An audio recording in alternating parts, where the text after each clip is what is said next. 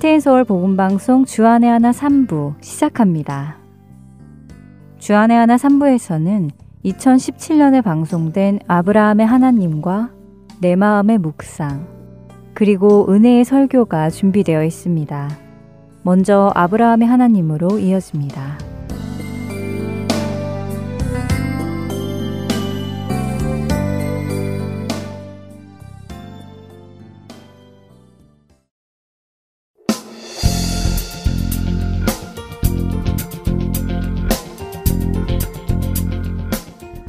애청자 여러분 안녕하세요. 아브라함을 믿음의 조상으로 빚어가시는 하나님을 창세기를 함께 보며 만나는 시간 아브라함의 하나님 진행의 최강덕입니다. 네, 여러분 안녕하세요. 강승규입니다. 지난 시간에 창세기 23장을 보면서 정말 세대 교체가 되어가는 모습을 보았습니다. 네. 사라가 127세의 죽음을 맞았지요. 그렇습니다. 여성의 죽은 나이가 성경에 기록된 것은 사라 한 명이라는 말씀 드렸습니다. 네. 예, 그만큼 사라의 위치가 성경 안에서 중요하다는 것이겠죠. 사라가 죽자 아브라함이 사라를 묻을 장제를 찾습니다. 당시 근동 지방에 땅을 팔고 사는 문화를 보았지요. 마치 그냥 줄 것 같이 말은 하지만 꽤 오랜 시간 흥정을 하는 해쪽 속 사람들의 모습을 보는 아브라함은 조금 답답했던 것 같습니다. 네. 그들이 400세겔이라는 말을 하자마자 바로 돈을 지불하는 아브라함의 모습을 보며 말입니다. 예, 그랬던 것 같습니다. 그 가격은 좀 비싸네요 하면서 깎을 줄 알고 400세겔이라는 높은 가격을 불렀을 텐데 아브라함이 두 말도 하지 않고 그 값을 다 주고 땅을 샀지요. 당시 한 에이커의 값이 4세겔 정도였고 아브라함이 산 땅이 약 10에이커 정도였으니 40세겔이면 적당한 가격이었는데 그의 10배나 되는 가격을 아브라함은 아무런 불평 없이 주었습니다. 이런 것을 보면 아브라함은 그 땅을 싸게 사거나 제값에 사거나 하는 관심은 없었던 것 같지요. 그러게요. 아브라함의 관심은 사라를 묻을 장지를 합법적으로 사는 것에만 관심이 있었던 것 같습니다. 네. 그 액수가 얼마든 상관하지 않고 말이죠. 맞습니다. 그렇게 보입니다. 말씀드린 대로 이렇게 해서 그 땅은 합법적으로 아브라함의 땅이 되었습니다. 돈을 주고 산 땅이 되었지요. 그리고 이곳에는 아브라함과 사라, 이삭과 리브가 그리고 야곱과 레아가 묻히는 이스라엘의 중요하고도 상징적인 곳이 됩니다. 이 땅은 아브라함과 그 자손의 땅이다 하는 것이죠. 자, 이렇게 사라를 장례하고 나서 24장으로 넘어갔습니다. 네, 아브라함이 늙었다는 이야기로 음. 24장이 시작이 되었지요. 네, 네 짠한데요. 어, 늙은 아브라함이 이제 자기 아들의 아내를 준비해 주는 것이 24장의 내용이었습니다. 창세기에서 가장 긴 이야기라고 말씀드렸죠. 네, 그만큼 이삭의 결혼 이야기가 중요한 의미를 가지고 있다고 하셨지요. 예, 사실 결혼이란 제도는요, 참으로 놀라운 하나님의 비밀이 담겨 있는 제도입니다. 태초에 하나님께서 사람을 창조하시고 남자와 여자로 만드신 후에 결혼에 대한 정의를 내려주셨지요. 그리고 성경의 마지막 요한 계시록에 가면 하나님의 아들 어린 양이신 예수님의 혼인 잔치가 나옵니다. 예수님이 자신의 신부인 교회와의 결혼식이 있죠. 그렇기 때문에 이 결혼식 안에는 하나님의 구원의 설계도가 들어 있습니다. 사도 바울은 에베소서 5장 32절에서 이 비밀이 크다고 하십니다. 그렇기 때문에 우리가 이 이삭의 결혼식을 잘 보면요. 성도들과 신랑 되시는 예수님의 관계도 잘 볼 수 있습니다. 오늘과 다음 시간 그 이야기를 계속해서 해보도록 하지요. 네. 어, 지난주에는 아브라함이 자신이 믿는 노종을 자신의 고향으로 보내서 신부감을 데리고 오라고 했습니다. 네. 그때 만일 신부가 가나안으로 오지 않겠다면 이삭을 고향으로 데리고 가서 살게 할까요? 라고 물었죠. 그랬죠. 그때 아브라함이 안 된다고 했습니다. 네. 그렇게 하지 않도록 주의하라고 했습니다. 그러면서 아주 중요한 이야기를 했는데요. 하나님께서 이 일을 약속하셨으니 그 약속대로 이루실 것이다 라는 것이죠. 그렇게 이곳으로 따라오지 않는 신부감은 하나님이 정하신 신부감이 아니다라고 했습니다. 네, 아브라함의 신앙의 깊이가 느껴집니다. 예, 하나님을 전적으로 신뢰하고 또 그분의 말씀에 근거해서 모든 일을 분별할 줄 아는 아브라함의 모습을 보게 됩니다. 네. 정말 이제는 믿음의 조상다운 면모를 보여주지요. 자, 그래서 이 늙은 종이 아브라함의 뜻을 받들어서 낙타 열 피를 끌고 메소보다미아의 나홀의 성으로 갑니다. 그리고는 하나님께 기도를 하지요. 아주 구체적으로 기도했습니다. 네, 우물가에 서서는 이 지역의 여인들이 물을 기르러 나왔을 때 자신이 물을 좀 달라고 부탁을 할 텐데 그때 드시라고 하며 물을 주고는 나의 낙타들에게까지 물을 먹이겠다고 자청하면 그 여인이 하나님께서 준비하신 신부감으로 알겠습니다라고 기도했지요. 그렇습니다. 자, 오늘 그 이후의 이야기를 보겠는데요. 어, 이 늙은 종의 기도는요, 사실 일어나기 힘든 일을 아, 사인으로 구한 것입니다. 왜냐하면 우물가에서 누군가가 저 물 좀 마십시다 라고 할 때 그러세요 하며 물을 떠주는 것은 어렵지 않은 일입니다. 또 대부분 그렇게 하는 것이 예의이고요. 그런데 자청해서 낙타에게 물을 먹이겠다 하는 것은 쉽게 일어날 일이 아닙니다. 한번 생각을 해보시죠. 낙타는요 보통 100리터의 물을 마신답니다. 아, 미국에 사는 우리는 요즘 리터를 잘 안 써서 감이 안 오는데요. 100리터는 갤런으로 치면 26갤런이 넘습니다. 보통 집에서 물 나오는 기계 쓰시는 분들 사용하시는 큰 물통이 5갤런이죠. 26갤런이면 그 5갤런짜리 물통으로 다섯 번 이상을 먹여야 합니다. 자, 최강덕 아나운서 그 5갤런 사이즈 두레박을 우물에서 포 올리려면 얼마나 힘이 들까요? 어, 생각만 해도 정말 힘들 것 같은데요. 그렇죠. 대부분 우물의 두레박은 5갤런보다는 작지 않습니까? 하지만 그 5갤런짜리 두레박이라고 생각을 해보지요. 자, 낙타 한 마리 먹이려면 그 5갤런짜리 두레박을 최소 다섯 번은 길어서 먹여야 합니다. 힘들겠죠? 네, 힘들겠습니다. 예, 근데 지금 이 늙은 종이 낙타를 몇 마리 데리고 왔습니까? 열 마리 데리고 왔다고 했지요. 네. 와, 그러면 한 마리당 다섯 번 10마리면 5갤런 물통을 50번 길러서 먹여야 한다는 말이군요. 와, 정말 섣불리 먹이겠다고 할 사람이 없겠는데요. 네. 만약 저라면 한 10번 먹이다가 쓰러질 것 같습니다. 그럼요. 저도 그럴 것 같습니다. 그러니까 제정신이 아니지 않고서야 자신이 먼저 나서서 내가 당신의 낙타들도 물을 먹이겠습니다. 라고 할 이유가 없지요. 네. 그래서 이 아브라함의 종이 하나님께 그런 사인을 구하는 것입니다. 음. 이렇게 아무도 하지 않을 일, 아무도 자진해서 쉽게 하겠다고 말도 꺼내지 않을 일을 하나님께 구하며 하나님이 택하셨다면 그녀에게 그런 마음을 허락해 주셔서 나로 알게 해 주십시오라고 하는 것이죠. 그런데 그가 이렇게 기도하니까 어떤 일이 일어납니까? 창세기 24장 15절에서 20절까지 한 절씩 읽어 볼까요? 네.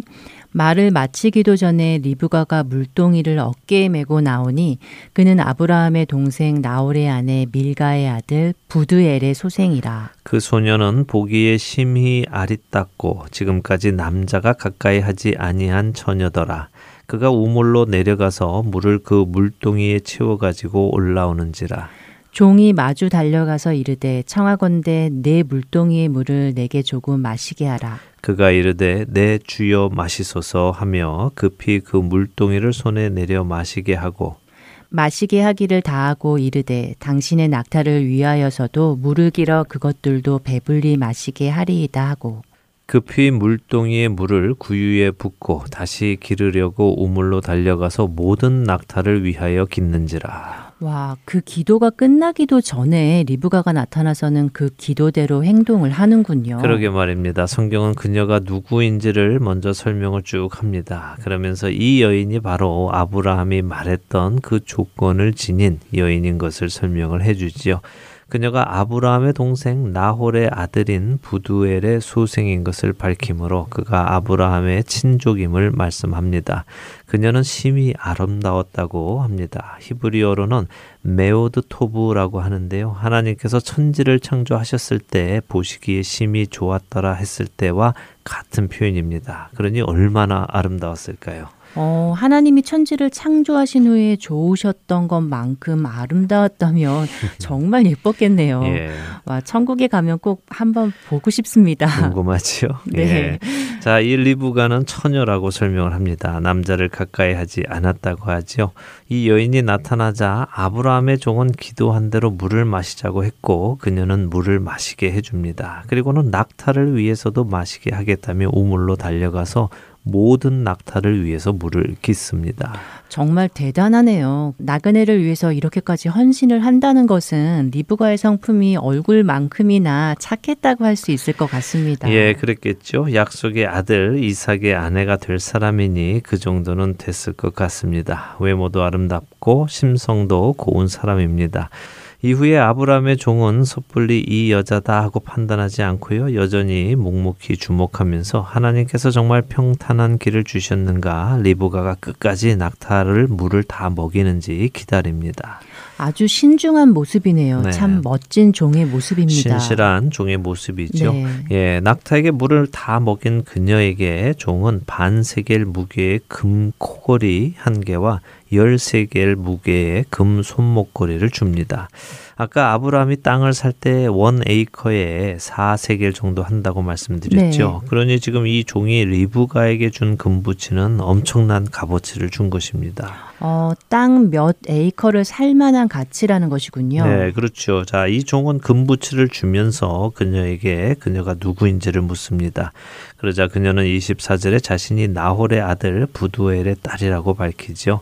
이에 종이 하나님께서 준비하신 그 여인이 맞다는 것을 확신하고는 하나님께 머리 숙여 경배하고 찬송을 합니다. 근데 이렇게 엄청난 금부치를 받은 리브가가 놀랄 수밖에 없겠죠. 네. 모르는 사람이 낙타 물 좀 먹였다고 이렇게 많은 금을 주니 놀랄 음. 수밖에 없었을 것입니다. 그래서 그녀는 집으로 뛰어 들어가서 어머니께 이 일을 알립니다. 어머니께 이 일을 알렸더니 재미있는 일이 일어나는데요. 29절과 30절을 한번 읽어 주세요. 리브가에게 오라버니가 있어 그의 이름은 라반이라 그가 우물로 달려가 그 사람에게 이르러 그의 누이의 코걸이와 그 손의 손목고리를 보고 또 그의 누이 리브가가 그 사람이 자기에게 이같이 말하더라 함을 듣고 그 사람에게로 나아감이라 그때 그가 우물가 낙타 곁에 서 있더라. 네. 네, 야곱의 장인인 라반의 등장이군요. 네, 라반의 등장입니다. 아, 우리는 여기서 라반의 성품을 볼 수 있는데요. 리브가가 집에 와서 어머니께 밖에서 있었던 일을 이야기하니까 라반이 가장 먼저 뛰어나갔습니다. 왜 뛰어나갔느냐? 리브가가 받은 금 코걸이, 금 손목걸이를 보고 또 리브가가 낙타를 열 마리나 물을 먹였다는 소리를 듣고 아니 누가 이렇게 비싼 걸 줘? 또 뭐 낙타를 열 마리나 데리고 왔어? 이거 엄청난 부자구만 하면서 뛰어나간 것이지요. 요즘으로 치면 누가 아주 비싼 차 열대를 몰고 와서 자기가 기름을 좀 넣어 주었더니 고맙다면서 10kg짜리 다이아몬드 반지를 줬다는 이야기나 마찬가지거든요. 이 소식에 라반이 뛰어나간 것입니다. 자, 만일 리브가가 웬 누추한 사람이 와서 물을 좀 달라 해서 먹였어요라고 했다면 라반이 뛰어나갔을까요?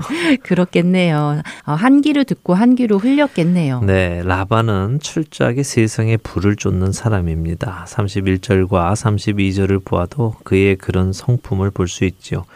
라반은 아브라함의 종을 여호와께 복받은 자여라고 부르면서 아니 왜 이렇게 밖에 서 있느냐며 어서 들어오라고 합니다.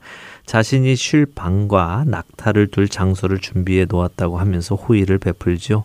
자, 그의 마음속에는 어떤 생각이 있었을까요? 우물가에서 물 좀 주고 낙타 물을 먹여 주었더니 저렇게 큰 금부치를 내 동생에게 주었으니 내게도 내가 이 정도로 호의를 베풀면 더 많은 것을 줄 것이라는 생각이 있지는 않았겠습니까? 음, 선한 마음에서 나오는 호의가 아니라 무언가를 바라며 베푸는 의도된 호의라는 말씀이군요. 그렇죠. 라반이라는 사람의 성품을 안다면 지금 그가 베푸는 호의가 성품이 좋아서 베푸는 호의가 아 님을 알 수 있습니다. 그는 소위 말하는 잔머리를 굴리며 자신의 호의를 오버해서 베풉니다. 32절에 그는 낙타에게서 짐도 내리고요. 집과 사료를 낙타에게 주고 그 사람의 발과 동행자들의 발 씻을 물까지 내어왔습니다. 라반의 집안도 가난한 집안은 아닙니다. 그 집안도 재산이 있고 종이 있는 집안이지요. 그런데 이 일을 라반이 직접 했다는 것입니다. 이 구절 안에서 라반이 아브라함의 종에게 극진한 대접을 했다는 것을 알 수 있죠.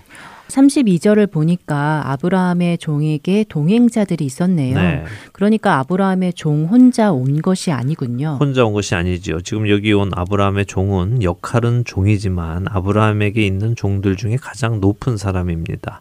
아브라함이 한때 집안의 재산을 물려줄 생각까지 했던 종이었습니다. 그런 그가 혼자 딸랑 온 것은 아니지요. 그를 수행하는 또 다른 종들과 함께 온 것입니다. 자, 라반이 이렇게 그들을 영접한 후에 음식을 베풀었다고 33절이 말씀합니다. 그러자 아브라함의 종이 내가 온 이유를 먼저 말하지 않고는 먹지 않겠다라고 말을 하죠. 네, 일단 온 목적부터 해결하겠다는 것이네요. 네, 그렇습니다. 그런데 이것은 굉장히 파격적인 일입니다. 왜냐하면 중동 지방의 문화 속에서는 음식을 먼저 먹는 것이 예의이거든요. 음. 식을 차려 놓았는데 그것을 먹지는 않고 내가 용건부터 말하겠다 하는 것은 무례하기까지 한 것입니다. 이런 경우 보통 집주인은 아니 뭐가 그렇게 급하십니까? 일단 먼 길 오셨으니 식사부터 하시고 우리 천천히 이야기합시다라고 하는 것이 예의입니다. 그런데 라반은 그렇지 않지요. 그러게요. 라반은 말하라고 아브라함의 종에게 허락하네요. 네, 사실 이 종이 왜 왔는지 궁금한 것은 오히려 라반이었을 것입니다. 네. 재물에 욕심이 많은 그는 지금 이 종이 낙타를 열 마리나 끌고 자기 동네에 왜 왔으며 자기 동생 리브가 누가에게는 왜 그렇게 많은 금부치를 주었는지 그렇다면 또 자기는 얼마나 받을 수 있을지 생각하고 있었을 것입니다. 그런 때 용건부터 말하겠다고 하니까 얼른 그러세요. 빨리 말씀하세요. 하는 것이죠. 네, 속이 다 보이는군요. 네, 창세기를 계속해서 읽다 보면요. 라반의 그런 성품을 잘 알 수 있습니다. 그는 간교하고 재물을 탐하고 욕심이 많고 또 욕심을 채우기 위해서는 거짓말도 서슴없이 하고 가족까지 속이는 성품을 가진 사람이지요. 어쨌든 이런 라반에게 아브라함의 종은 자신이 온 이유를 창세기 24장 34절부터 49절에까지 설명을 합니다. 자신이 아브라함의 종이고 아브라함은 하나님께 큰 복을 받아서 부유해졌고 늙음하게 아들 이삭을 얻었는데 그 아내를 구하기 위해서 이렇게 자신이 왔다. 하나님께 어떻게 구할까 기도를 했는데 기도한 대로 리브가가 나타났다. 나는 이 리브가가 하나님이 준비하신 우리 이삭 도련님의 아내라고 믿는다. 당신들은 어떻게 생각하느냐라고 묻죠.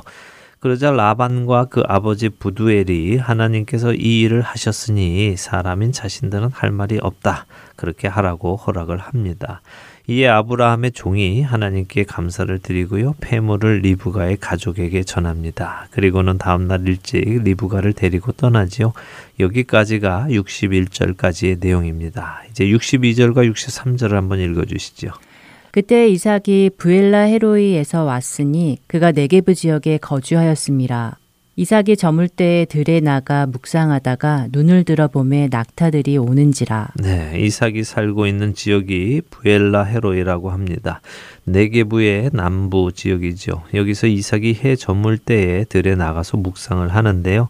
그가 묵상을 한다는 것은 그가 하나님과 교제하는 사람이었다는 것을 뜻합니다. 하나님을 기억하고 하나님과 대화하며 예배의 삶을 사는 사람이라는 것이죠. 자, 이런 이삭이 눈을 들어보니 멀리 낙타들이 오는 것이 보입니다. 64절과 65절을 읽어주세요.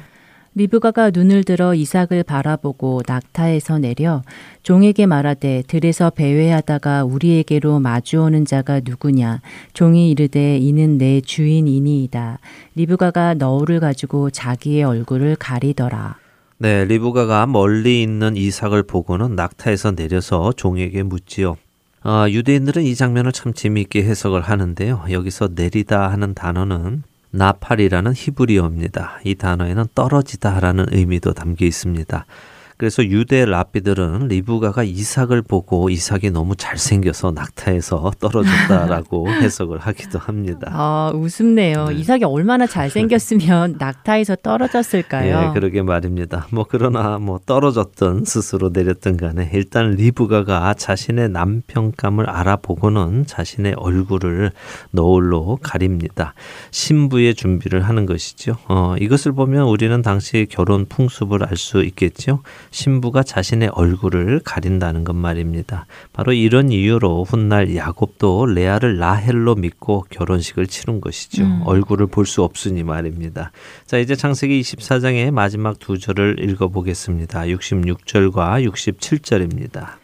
종이 그 행한 일을 다 이삭에게 아뢰매 이삭이 리브가를 인도하여 그의 어머니 사라의 장막으로 드리고 그를 맞이하여 아내로 삼고 사랑하였으니 이삭이 그의 어머니를 장례한 후에 위로를 얻었더라. 네, 아브라함의 종이 이삭에게 어떻게 리브가를 만나게 되었는지 그것이 하나님의 뜻이었음을 어떻게 자신이 확신하게 되었는지를 설명한 것이지요.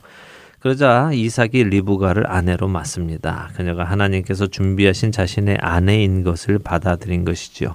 자, 이렇게 이삭이 결혼을 하게 되었습니다. 자, 다음 시간에는 이제 정말 아브라함의 하나님의 마지막 시간이 될 텐데요. 다음 시간에는 이삭의 결혼식을 다시 한번 정리하면서 성경이 제시하는 결혼관을 정리할 것입니다. 그리고 그 안에서 하나님께서 준비하신 하나님의 아들 예수 그리스도와 그의 신부인 교회와의 혼인 잔치에 대한 연결점도 볼 것이고요. 오늘은 한 가지만 생각을 해보고 마치도록 하겠습니다. 우리 시대의 결혼의 가치관은 성경이 말씀하시는 가치관과는 참 많이 다릅니다. 어, 어떻게 다르지요? 어, 우리 시대의 사람들은 자기의 배우자를 자기가 고르는 것을 당연하게 여기죠. 그렇죠. 예, 오히려 누군가가 자신의 배우자를 정해준다면 그것을 비정상적인 것으로 생각을 합니다. 흔히 사람들은 사랑하기 때문에 결혼한다고 생각합니다. 그러나 우리 시대의 결혼을 한번 돌아보십시오. 사랑하기 때문에 결혼했지만 얼마나 많은 사람들이 더 이상 사랑하지 않아서 이혼을 합니까? 요즘은 이혼율이 50%를 넘지 않습니까? 사랑해서 결혼했는데 그 가정이 깨지는 것이 아이러니한 것입니다. 그러나 결혼은 사랑해서 하는 것이 아니라는 것입니다. 어, 결혼이 사랑해서 하는 것이 아니라고요. 네. 그럼 왜 하는 것이죠? 아, 결혼은 사랑하기 위해서 하는 것입니다. 이것이 성경이 우리에게 말씀하시는 것입니다. 음. 우리 시대는 결혼을 하기 위해 먼저 알아야 된다고 상대방을 알아야 된다고 하면서 혼전 동거까지도 합당한 것으로 젊은 사람들은 인식합니다만 처음 창조하신 아담을 한번 생각해 보십시오. 아담은 하와를 미리 알고 연애를 하다가 괜찮아서 결혼을 한 것이 아닙니다. 그는 그녀를 만나는 날 결혼해서 사랑하기 시작했죠. 오늘 창세기에서 가장 긴 장을 할애해서 우리에게 결혼식이라는 것을 보여준 이삭의 결혼 역시 마찬가지입니다.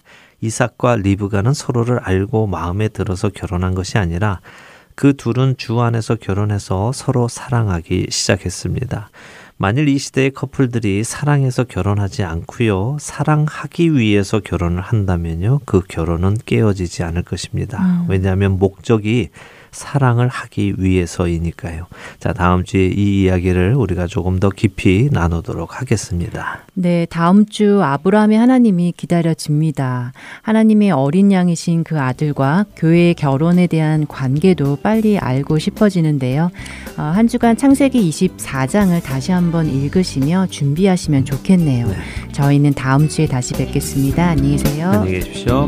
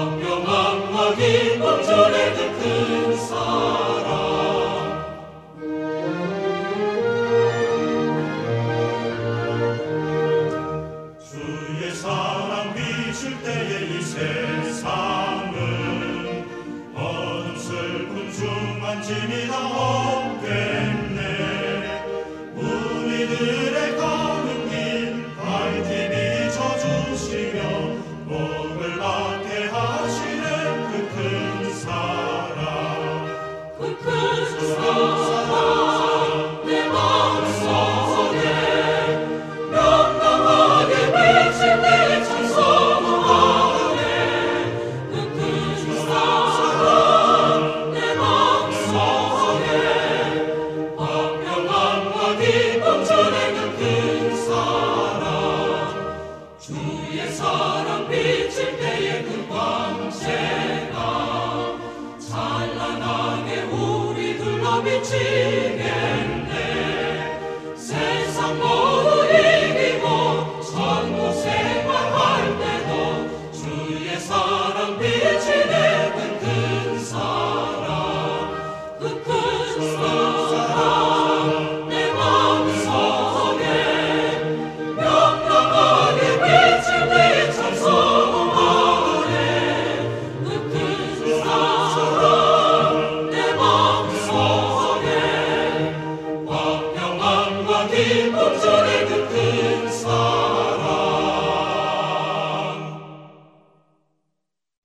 어서 내 마음의 묵상 함께 들으시겠습니다.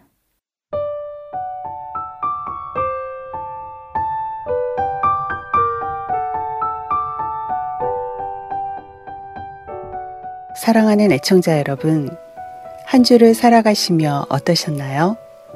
행복한 시간 보내고 계십니까? 아무 문제, 고민 없이요. 아무 문제 없으셨다면 정말 다행입니다. 하지만 우리는 마음을 짓누르는 고민으로 어려움을 겪을 때가 종종 있죠. Precept 성경 공부 사역 단체의 리더인 케이 아더는 우리가 하나님과 홀로 대면하는 시간이 줄어들거나 부족할 때 많은 문제들이 우리 삶을 짓누른다고 말하고 있습니다. 그렇기에 크고 작은 문제들이 우리의 삶을 지배하고 넘을 수 없는 큰 산처럼 다가온다면 또 성도가 하나님과의 조용한 대면 시간 없이 절대로 문제 해결도 또 혼자서 살아갈 수도 없다고 힘주어 말하고 있습니다. 음악이나 라디오, 뉴스, TV 등등 우리 삶 곳곳에는 많은 소리들이 있습니다. 혹시 이런 각양각색의 많은 소리들이 얼마나 우리의 삶을 차지하고 있는지 또 우리의 주변을 떠들썩하게 있는지 생각해 보신 적 있으신가요? 또 이런 소리와 마찬가지로 우리는 때때로 서점에서 인기 좋은 책이나 잡지를 읽으며 세상과 소통하려 할 때도 있습니다. 이러한 것들은 중요한 관계의 도구이지만 지나치게 되면 필요를 넘어서서 우리로 그 소리에 노예가 되게 하고 그 속에서 답을 찾으려 하게까지 해서 우리로 깊이 깊이 빠져들게 합니다. 우리로 그것들에게 열광하게 합니다. 그렇기에 자신이 제어하고 인식하지 않는다면 이런 소리와 정보의 마성은 우리를 몇 시간이고 텔레비전이나 컴퓨터에서 나오는 영상과 메시지에 빠져 있게 만들고 그것에서 삶의 의미를 찾도록까지 합니다. 열왕기상 19장에서 엘리야는 지진이 일어나고 불이 일어나는 그 상황 속에서 하나님의 세미한 음성을 들을 수 있었습니다. 만약 우리가 세상의 소리들을 끄지 않고 하나님과 함께하는 시간을 가지지 않는다면 우리는 어떻게 하나님의 세미한 음성을 구별해서 들을 수 있을까요? 시편 저자는 나의 영혼아 잠잠히 하나님만 바라라 라고 시편 62편 5절에서 고백합니다. 애청자 여러분, 삶의 주변에 있는 우리의 정신을 뺏는 소음에서 벗어나서 영혼의 피난처를 찾고 진리의 그 한 목소리를 듣는 것이 우리에게 매우 중요한 일입니다. 만약 우리가 하나님의 음성에 귀 기울이는 훈련을 계속한다면 조용한 가운데 하나님과 오롯이 있는 시간을 즐겨 가진다면 하나님이 우리에게 말씀하실 그때에 우리는 하나님의 음성을 바로 들을 수 있을 것입니다. 그러면 우리의 삶은 많이 달라지겠죠? 사랑하는 애청자 여러분, 우리 같이 꿈꾸어 볼까요? 나의 하나님, 주님 앞에 조용히 나아갑니다. 주님의 말씀을 듣기 위해 조용히 나아갑니다. 저에게 말씀하여 주시옵소서. 저에게 오늘 하루 살아갈 수 있는 지혜와 용기를 주시옵소서. 예수 그리스도의 이름으로 기도드립니다. 아멘.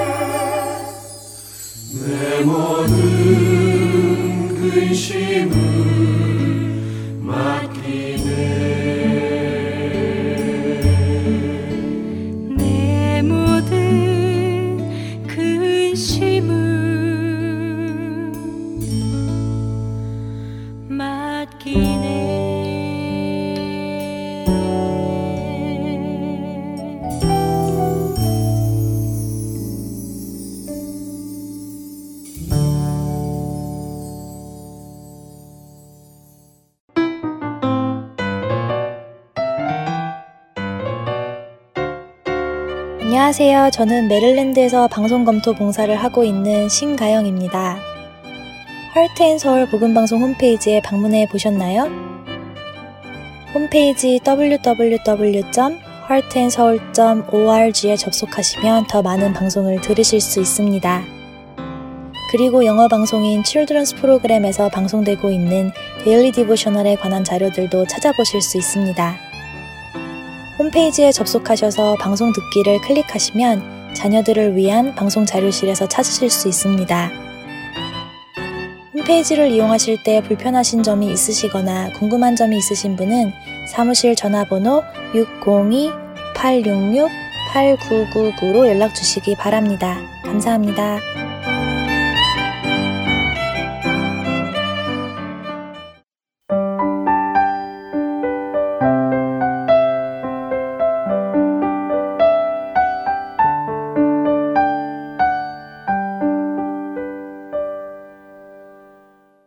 은혜의 설교 말씀으로 이어드립니다. 오늘은 캐나다 밴쿠버 그레이스 한인교회 박신일 목사님께서 마태복음 7장 13절에서 14절의 본문으로 다시 믿음으로 라는 제목의 말씀 전해 주십니다.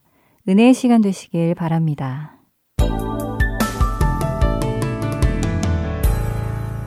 오늘은 다시 믿음으로라는 제목으로 첫 번째 말씀 나옵니다. 마태복음 7장 13절로 14절 말씀입니다. 마태복음 7장 13절로 14절. 우리 두 절만 다 같이 함께 봉독하도록 하겠습니다. 좁은 문으로 들어가라.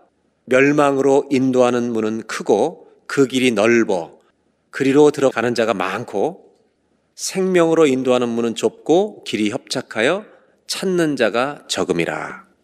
아멘. 어, 여러분들 혹시 자기 신앙생활의 위기를 경험해 본적 있습니까? 아, 내 신앙에 위기가 왔다. 내 믿음이 살아있는가 죽어있는가 이런 신앙의 위기를 혹시 느껴본 적은 있는지 모르겠습니다. 기독교 신앙은 세상 속에서 늘 위기를 맞이하며 살아왔습니다. 특별히 현대 사회에 살고 있는 우리들은 여러 종류의 위기를 또 직면하고 있습니다. 가장 첫 번째 위기는 문화적으로 종교에 대해서 무관심해지고 있다는 것입니다. 사람에게 초점이 맞추다 보니까 하나님의 신비로움과 이 신비에 대한 영역에 기대가 사라지고 과학이나 기계나 이런 발전 때문에 이 종교를 역사의 변두리로 다 밀어내고 있습니다. 또 한 가지 위기가 있는데 그것은 세상 사람들이 우리 기독교인들을 바라보면서 느끼고 있는 실망감입니다. 자신들이 볼 때 하나님을 믿는 우리들이 자기들과 차이가 없다는 겁니다. 자기들의 욕심 우리한테도 다 있다는 겁니다. 우리가 자기들과 다르게 살아주길 바라는데 차이가 없기 때문에 실망하고 있습니다. 또 한 가지의 공격과 이 문제가 있는데 그것은 기독교 신앙이 너무 배타적이라는 겁니다. 왜 예수 그리스도 외에는 구원이 없다고? 왜 너희들 진리는 너무 배타적이냐? 이렇게 말합니다. 이런 상황 속에서 왜 마태복음 7장을 나누려고 하는가? 신앙의 길이 정말 배타적이고 속이 좁은 사람들을 만들어내는 그 길인가? 오늘 마태복음 7장에 좁은 문으로 들어가라고 말씀하셨습니다. 이런 세계적인 물결의 도전에 대해서 이미 50여 년 전에 제임스 아이 패커라고 하는 20세기의 복음주 신학의 전체를 이끌어가다시피 했던 지도자였던 제임스 아이 패커는 이분은 50년 전에 이미 이 문제에 대해서 강연을 했습니다. 유럽에서요. 속 좁은 마음을 그렇게 가르치는 것이 기독교 신앙이 아니라는 겁니다. 그분이 강의한 제목은 영어로 narrow mind or narrow way입니다. 좁은 마음이냐, 좁은 길이냐. 기독교 신앙은 속 좁은 사람들을 길러내는 게 아니다. 좁은 길로 가는 것이다. 좁은 길로 가라는 것을 가르치는 것이 주님의 말씀이다. 기독교는 좁은 마음을 가르치는 것 아닙니다. 좁은 길로 가라고 가르치십니다. 이것을 똑바로 아는 우리가 되었으면 좋겠습니다. 예수님이 사랑의 메시지를 전하시면서 굉장히 중심처럼 가르치셨던 것 중에 하나가 용서입니다. 여러분, 용서는요, 죄너로서 해야 됩니다. 근데 지금 뭘 얘기하시냐? 그 용서를 택하는 것이 좁은 길이라는 겁니다. 우리 주님은 속 좁은 사람을 길러내시는 분이 아닙니다. 마음에 여유가 있지만 좁은 길을 선택하도록 가르치시는 곳입니다. 마태복음 7장 13절부터 오늘 읽은 14절 그리고 28절까지. 이 부분은 산상수훈의 결론입니다. 예수님이 가르치셨던 kingdom life, 천국을 사는 성도들의 모습을 보여주신 아름다운 말씀들이 기가 막히게 많이 나와 있습니다. 여기에는 윤리적인 교훈들이 포함됩니다. 천국을 사는 삶이기 때문에 굉장히 아름답습니다. 읽으면 너무 아름다워요. 그런데 사는 것은 몹시 어렵습니다. 그래서 어떤 사람들은 산상순을 읽으면서 오해에 빠지기도 합니다. 마치 한 사람이 천국에 들어가려면 주님이 말씀하신 산상순에 하나님의 의가 말하고 있는 그 모든 윤리를 완벽하게 지켜내야만 천국에 들어가는 것으로 오해합니다. 그래서 구원이라고 하는 이 놀라운 은혜가 우리의 행위에 달려있는 것처럼 산상순을 읽으면서 오해하기 시작합니다. 눈이 죄를 범하면 눈을 어떻게 하라고 그랬어요? 뽑아버려라. 눈 뽑아버리고 천국에 들어오는 게 낫다. 오른밤을 맞으면 왼밤을 돌려대라. 이렇게 행위를 해야만 구원받는 것일까? 오해입니다. 이 산상순의 메시지를 바르게 이해하는 길은 결론부이기 때문에 산상순의 시작이 무엇인지, 왜 이것을 말씀하셨는지를 이해해야만 바르게 헤아릴 수 있다는 말입니다. 산상순의 처음 시작이 뭔지 아세요? 마태복음 5장 3절에 마음이 가난한 자는 복이 있나니 이 말씀입니다. 천국이 저희 것이며 결국 산상수는 이 천국에 대한 얘기를 하고 있다는 것입니다. 이것을 잘 이해하기 위해서 우리는 성경이 말하고 있는 구원이 무엇인가? 사도 바울처럼 그리스도의 비밀을 깨달은 자, 이 바울이 바울 서신에서 말하고 있는 그 구원론과 연결시켜서 산상순을 다시 헤아려 보면 훨씬 더 분명하고 우리가 바르게 말씀을 이해할 수 있습니다. 사도 바울은 구원을 세 가지로 딱 정리하고 있습니다. 첫째는 사람은 오직 하나님의 은혜로만 구원받는다는 것입니다. 다른 길은 없습니다. 아멘입니까? 사람은 하나님의 은혜로만 구원을 받는다는 것입니다. 왜냐하면 하나님이 의로우신 분이기 때문입니다. 그 의로우신 분 앞에 설 수 있는 사람이 아무도 없다는 겁니다. 그래서 로마 3장 20절에 이렇게 말합니다. 그러므로 율법의 행위로 그의 앞에 의롭다 하심을 얻을 육체가 없나니 율법으로는 죄를 깨달음이라. 율법의 목적은 우리를 구원하는 게 아니에요. 율법의 목적은 우리의 죄를 깨닫게 하는 게 목적이라는 겁니다. 그래서 바울은 로마서 1장부터 3장까지 두 가지를 매우 강조합니다.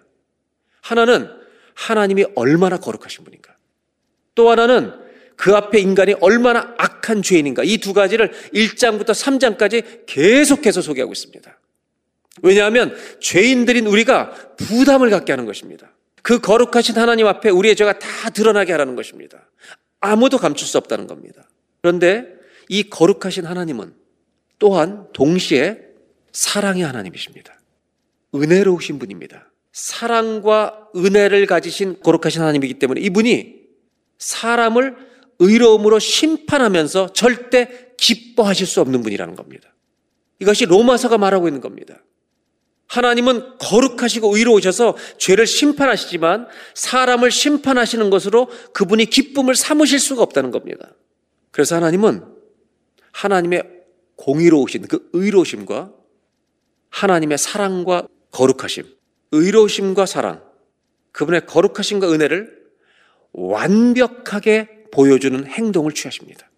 의로움도 완벽하게 보여주시고 사랑도 완벽하게 보여주는 행위를 그분이 보여주시죠. 드러내시는데 그것이 로마서에 계속해서 소개하고 있는 내용입니다. 그건 뭐냐면 예수님을 의로우신 하나님이 이 땅에 예수님으로 오셔서 십자가에서 죽게 하심으로 우리 스스로를 구원할 수 없는 하나님의 거룩한 천국에 들어갈 수 없는 우리를 스스로 구원할 수 없는 우리를 대신해서 그분이 죽게 하신다는 것입니다. 이것을 성경은 어떻게 표현하냐면 로마서 3장 21절입니다. 율법의 행위로는 구원받을 수 없다는 말을 20절에 해놓고요. 21절에 율법 외에, 율법은 하나님의 의잖아요. 하나님의 기준이에요. 그런데 이 율법 외에 다른 하나님의 의가 이 땅에 나타났다는 겁니다. 이건 율법과 선지자들 구약을 통해 이미 우리에게 증거를 받은 것입니다. 이것은 뭐냐 하면 22절입니다. 이 의는 바로 예수 그리스도라는 것입니다. 그 예수 그리스도를 믿음으로 말미암아 그 모든 믿는 자에게 임하게 되는 하나님의 의가 있는데 이것은 차별이 없다. 우리가 믿음으로 받을 수 있는 의가 우리에게 생겼다는 것, 나타났다는 것입니다. 이것이 하나님의 의와 거룩하심과 사랑을 완전하게 보여주시는 하나님의 계획입니다. 이것을 23절에 이렇게 정리해 주고 있습니다. 모든 사람이 거룩하신 하나님 앞에 죄를 범하여서 하나님의 영광, 그분의 영원한 생명의 천국에 이르지 못하였더니 24절에 그리스도 예수 안에 있는 새로운 하나님의 의죠. 이분이 대신 죽어주시는 속량으로 말미암아 하나님의 은혜로 값 없이 값 없이 의롭다 하심을 얻은 자 되었느니라. 여러분, 이 free grace, 값이 없는 은총이라고 이것을 통해서 우리가 받았다고 하는 겁니다. 여기서 값 없는 은총이라고 하는 free grace라는 말을 오해하시면 안 됩니다. 값 없는 은총은 우리는 거저 받는 것이지만 하나님은 우리 예수님을 죽게 하시는 목숨을 내놓으신 가치를 치르신 것입니다. 그래서 이 값 없는 은총을 값싼 것으로 여기면 복음을 오해하게 됩니다. 그 이유는 조금 이따 설명하겠습니다. 그리고 26절에 이렇게 말합니다. 이때 당신의 의로우심을 예수님이 의로우신 분임을 나타내시고 자기도 의로우시며 또한 예수 믿는 우리를 의롭다 하려고 하시기 위해서 예수님이 오셔서 죽으셨다는 겁니다. 우리는 이것을 통해서 의롭담을 받는 거죠. 27절. 그런즉 자랑할 데가 어디 있느냐? 무슨 법으로냐? 행위로냐? 우리가 어떤 법을 지켜서 행위를 통해서 구원을 얻느냐? 의를 얻냐? 못 얻는다. 오직 믿음의 법으로 니라 라고 말합니다. 28절. 그러므로 사람이 의롭다 하심을 얻는 것은 율법의 행위에 있지 않고 믿음으로 되는 줄 우리가 인정하노라. 바울은 예수님이 하신 말씀의 의도와 그 복음을 그 비밀을 깨닫고 정리해 준 것입니다. 우리가 의롭게 되는 것은 하나님의 의롭다움을 받는 것은 행위를 지켜서 되는 게 아니라 믿음으로 된다는 것을 철저하게 가르치고 있습니다. 바울의 첫 번째 구원은 여기에 도달했습니다. 모든 사람은 하나님의 은혜로만 의롭다함을 받고 구원을 얻을 수 있다. 다른 길이 없다는 것입니다. 이게 첫 번째입니다. 그럼 두 번째로 바울이 우리에게 정리해 준 구원은 뭐냐? 우리가 은혜로 받은 구원이라고 하는 이 선물은 우리가 그 은혜를 받았기 때문에 앞으로 마음대로 살아도 좋다라고 하는 것을 절대로 허락하지 않는다, 용납하지 않는다는 것입니다. 이것이 바울이 말하는 두 번째 구원론입니다. 절대로 용납할 수 없다는 겁니다. 내 마음대로 계속 살아도 좋다. 이전에 살던 방식대로 똑같이 살아도 좋다. 이것을 절대로 말하지 않습니다. 이걸 어떻게 말하냐면 로마서 5장 20절. 율법이 들어온 것은 범죄를 더하게 합니다. 율법은요, 죄를 깨닫기 위해서 주셨다는 것이 목적이에요. 그러나 죄가 더한 곳에 은혜가 더욱 넘쳤나니. 죄가 더한 곳에 은혜가 더욱 넘쳤나니. 무슨 말입니까? 죄가 많은 곳에 주님이 의로 덮어주니까 그 은혜가 더 커졌다는 겁니다. 그래서 우리는 알 수 있죠. 내가 죄를 많이 진 사람일수록 그 은혜가 크다는 걸 압니다. 그런데 6장 1절에 이렇게 말합니다. 그런지 우리가 무슨 말 하리요? 그럼 은혜를 더하게 하려고 죄를 더 많이 짓겠느냐? 죄를 계속 지면서 하나님의 은혜를 경험한다고 너희들이 떠들 수 있겠느냐? 이 말을 하고 있다는 말입니다. 바울이 두 번째로 얘기하는 구원은 바로 여기 있습니다. 바울이 얘기하는 중요한 결론은 기독교가 말하는 그런 구원은 없다는 겁니다. 기독교가 말하는 정말 참된 복음과 구원은 무엇인가? 예수님이 율법이 요구하는 의를 그분이 죽으심으로 모든 심판과 전쟁을 담당하셨다는 것은 동일합니다. 그런데 그것을 믿은 사람들이 어떻게 살아야 하는가에 대해서는 다르다는 겁니다. 마음대로 살도록 허락되지 않았다는 겁니다. 이것이 복음 안에 있는 약속 때문에 그렇습니다. 내가 예수님을 믿는 믿음을 가지게 될 때 놀라운 약속이 있는데요. 성령님이 우리 안에 거하신다는 약속입니다. 그래서 우리는 구원을 받는 받은 모든 성도들은 이제 내 마음대로 사는 삶이 아니라 성령의 다스림과 지배를 받는 삶이 시작되었다는 것을 알려 주시는 겁니다. 이것이 로마서 8장 1절입니다. 바울은 두 번째 권을 이렇게 말하는 겁니다. 그래서 실제로 심각하게 우리 모두 잘 들으셔야 합니다. 성령님을 마음속에 모신 사람, 우리 안에 그래서 성령님을 모시고 사는 증거가 나타나는 사람만이 예수님의 보혈로 진정으로 죄사함을 받은 그리스도인이라는 것을 성경은 바울은 이것이 구원이라는 것을 말하고 있는 것입니다. 조심할 것은 완전함이 일어났다는 게 아닙니다. 우리 안에 성령님이 함께 하시는 증거들 이것이 내 안에 시작되었다는 말입니다. 조금 더 쉽게 설명드리면 성령님이 나를 찌르시는 일이 시작됐다는 겁니다. 내가 잘못된 길로 갈 때 성령님이 나를 찔러서 찔림이 있다는 겁니다. 하나님이 거룩 하게 나를 인도하고 싶은 그런 마음과 생각과 소원을 불러 일으키는 일들, 갈망들이 생기기 시작했다는 겁니다. 이것이 바로 변화를 가지고 있는 구원이라는 겁니다. 구원은 절대로 정적인 게 아닙니다. 구원이라고 하는 것이 내 안에서 역사하고 있다는 겁니다. 구원은 정적이지 않아요. 증거가 있다는 말입니다. 만일 내가 구원받았다고 생각하는데 성령의 내적 증거가 없다면 넓은 문을 택하신 것입니다. 천국 문에 들어가지 못한다는 말입니다. 정리하면 바울이 말하는 이야기는 선행으로는 구원을 얻을 수 없어요. 행위로는 구원을 얻을 수 없어요. 그러나 정말로 구원받은 사람에게는 하나님을 위해 살고 싶은 선한 열매가 나타나게 돼 있다는 겁니다. 작든 크든 그 변화의 동력이 있기 때문에 우리 안에 생겨서 나타난다는 것입니다. 에베소 2장 8절에 바울은 이렇게 이것을 정리합니다. 너희는 그 하나님의 은혜에 의하여 믿음이라는 수단을 통해 구원을 받았으니 하나님의 은혜로 구원이 임하는 거예요. 이것은 너희에게서 난 것이 아니요 하나님의 선물이라. 9절 행위에서 난 것이 아니니 누구든지 자랑하지 못하게 함이라. 그 다음에 10절에 이렇게 정의합니다. 이렇게 구원받았다는 것은 우리는 그가 만드신 바라 그리스도 예수 안에서 선한 일을 위하여 지으심을 받은 자니. 우리를 구원시키실 때 하나님이 선한 일을 위해서 지음을 거듭나게 하셨다는 거죠. 그래서 성령님이 우리로 하여금 내가 전에 생각하지 못하는 것들을 생각하게 하시는 분이라는 겁니다. 이 일은 하나님이 전에 예비하사 우리로 그 가운데서 행하게 하려 하심이라. 두 번째 구원을 이렇게 말하는 겁니다.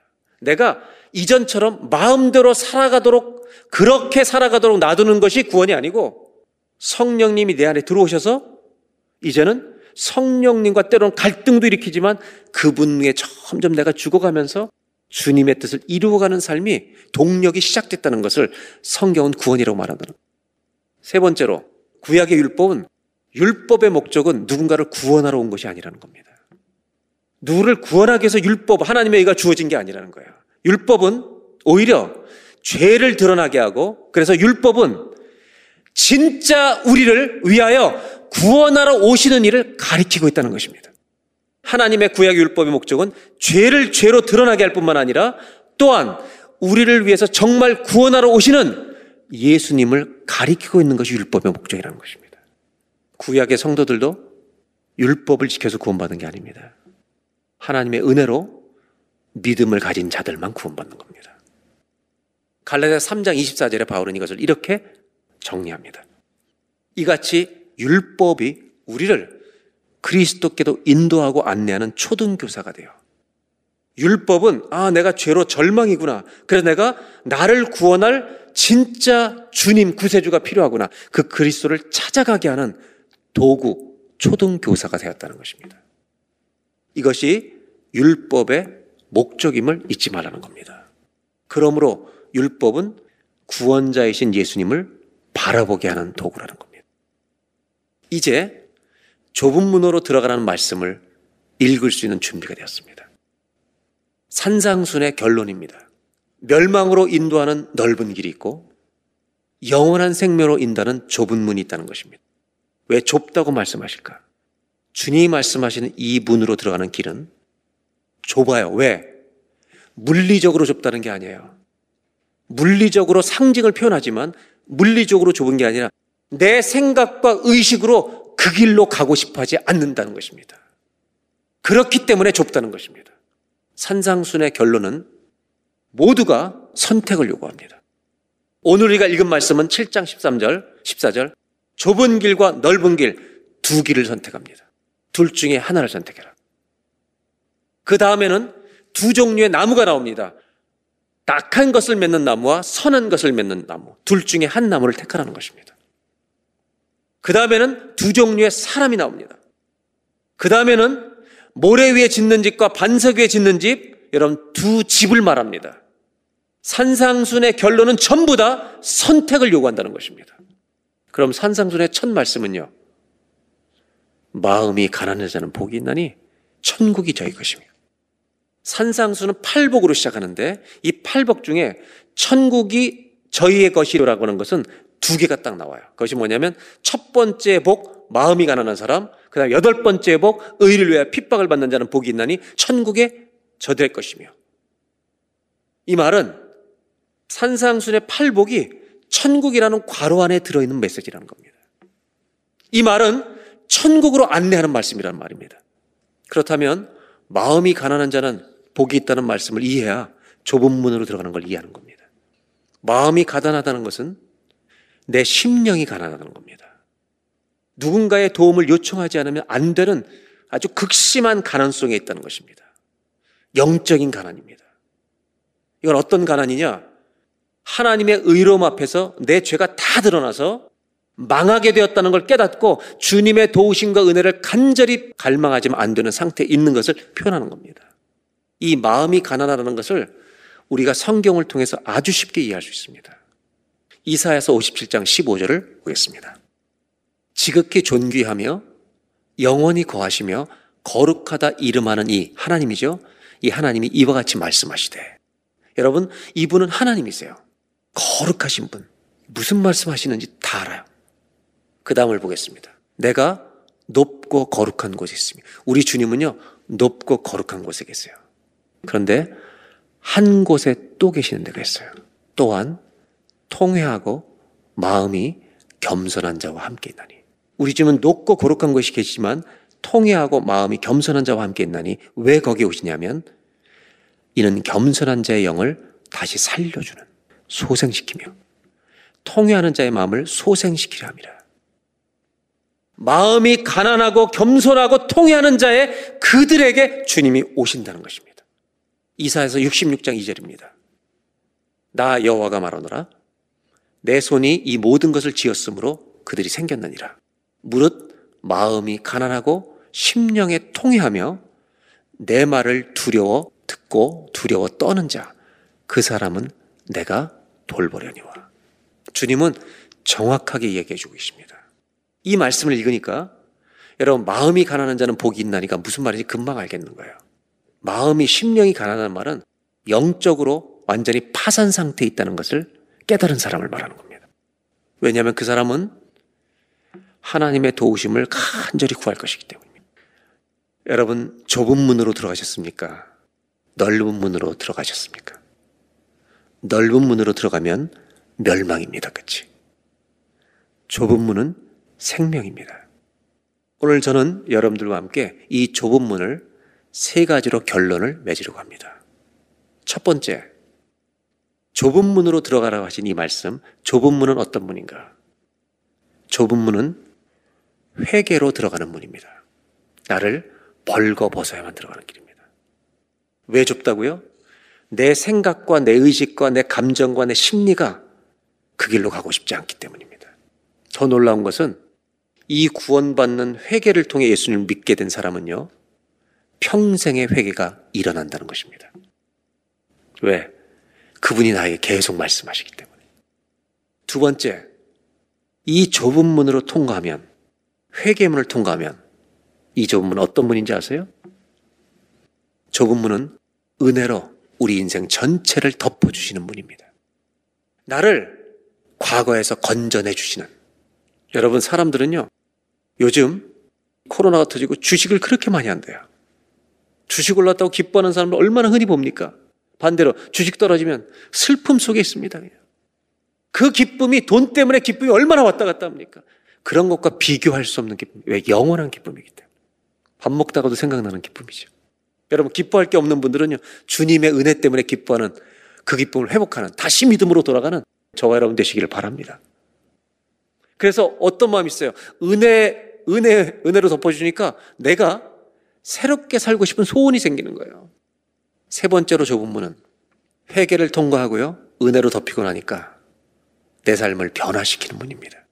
이 넓은 자유 속에 들어가는데 이 자유가 죄를 짓고 싶은 자유가 아니라 주님을 닮고 싶은 자유로 바뀌는 겁니다. 이것이 산상수훈입니다.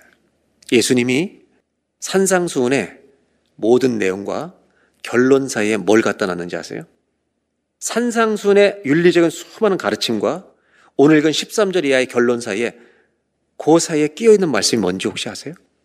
구하라, 찾으라, 두드리라 합니다. 오늘 마지막으로 나눌 것은 좁은 문은 뭐냐? 한번 따라 하실까요? 좁은 문은 삶을 변화시키는 문입니다. 좁은 문으로 들어간 사람은요, 삶이 변화되기 시작해. 왜? 성령님이 동행하시기 때문입니다. 동행의 문입니다. 혼자 사는 문이 아닙니다. 내 마음대로 사는 문이 아닙니다. 그분이 나를 찌르십니다. 그분이 나를 위해 기도하십니다. 저는 우리 교회 성도님들과 한 가지 소원이 있습니다. 그 소원은 뭐냐면 우리가 평생 살다가 죽는 날까지 이것을 한번 들어보는 겁니다. 저분 때문에 나도 예수님 믿고 싶다. 내가 저 사람 때문에 교회를 안 가고 싶다가 아니라 저 사람 때문에 나도 저분이 믿는 예수님을 나도 믿고 싶다. 이런 은혜가 한 명에게라도 일어난다면 저와 여러분은 복 받은 사람입니다. 제 소원은 뭐냐면 그 일이 한 명이라도 저와 여러분을 통해 일어나기를 바랍니다. 기도하겠습니다. 하나님 아버지, 마음이 가난한 자가 되기를 원합니다. 하나님 앞에 벌거벗은 자로 주님 앞에 서는 자가 되기를 원합니다.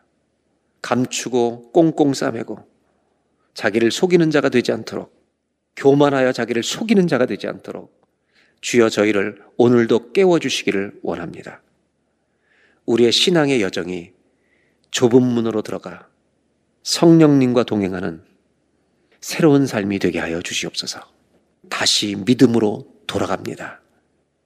하나님 그 믿음의 자리에 똑바로 서서 주님을 기쁘시게 하는 믿음의 길 걸어갈 수 있도록 우리의 삶과 우리의 생각을 지키시고 인도하여 주시옵소서.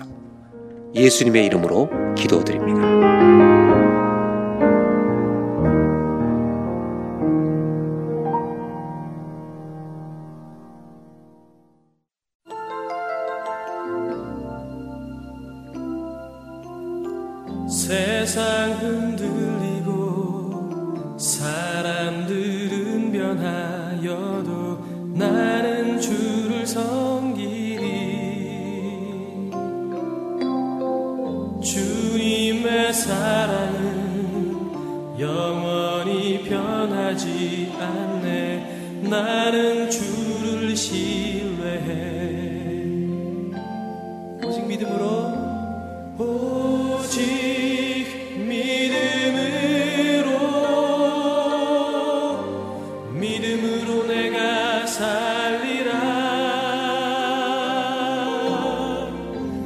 오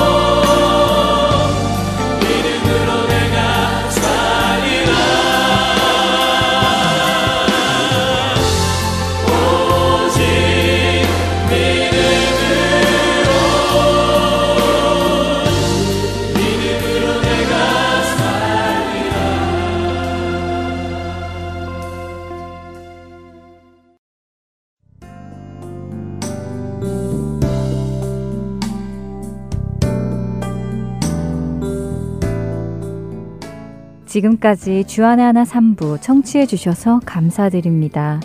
다른 방송들을 더 듣고 싶으신 분들은 홈페이지 www.할트앤서울.org에서 특별 방송을 클릭하시면 들으실 수 있습니다.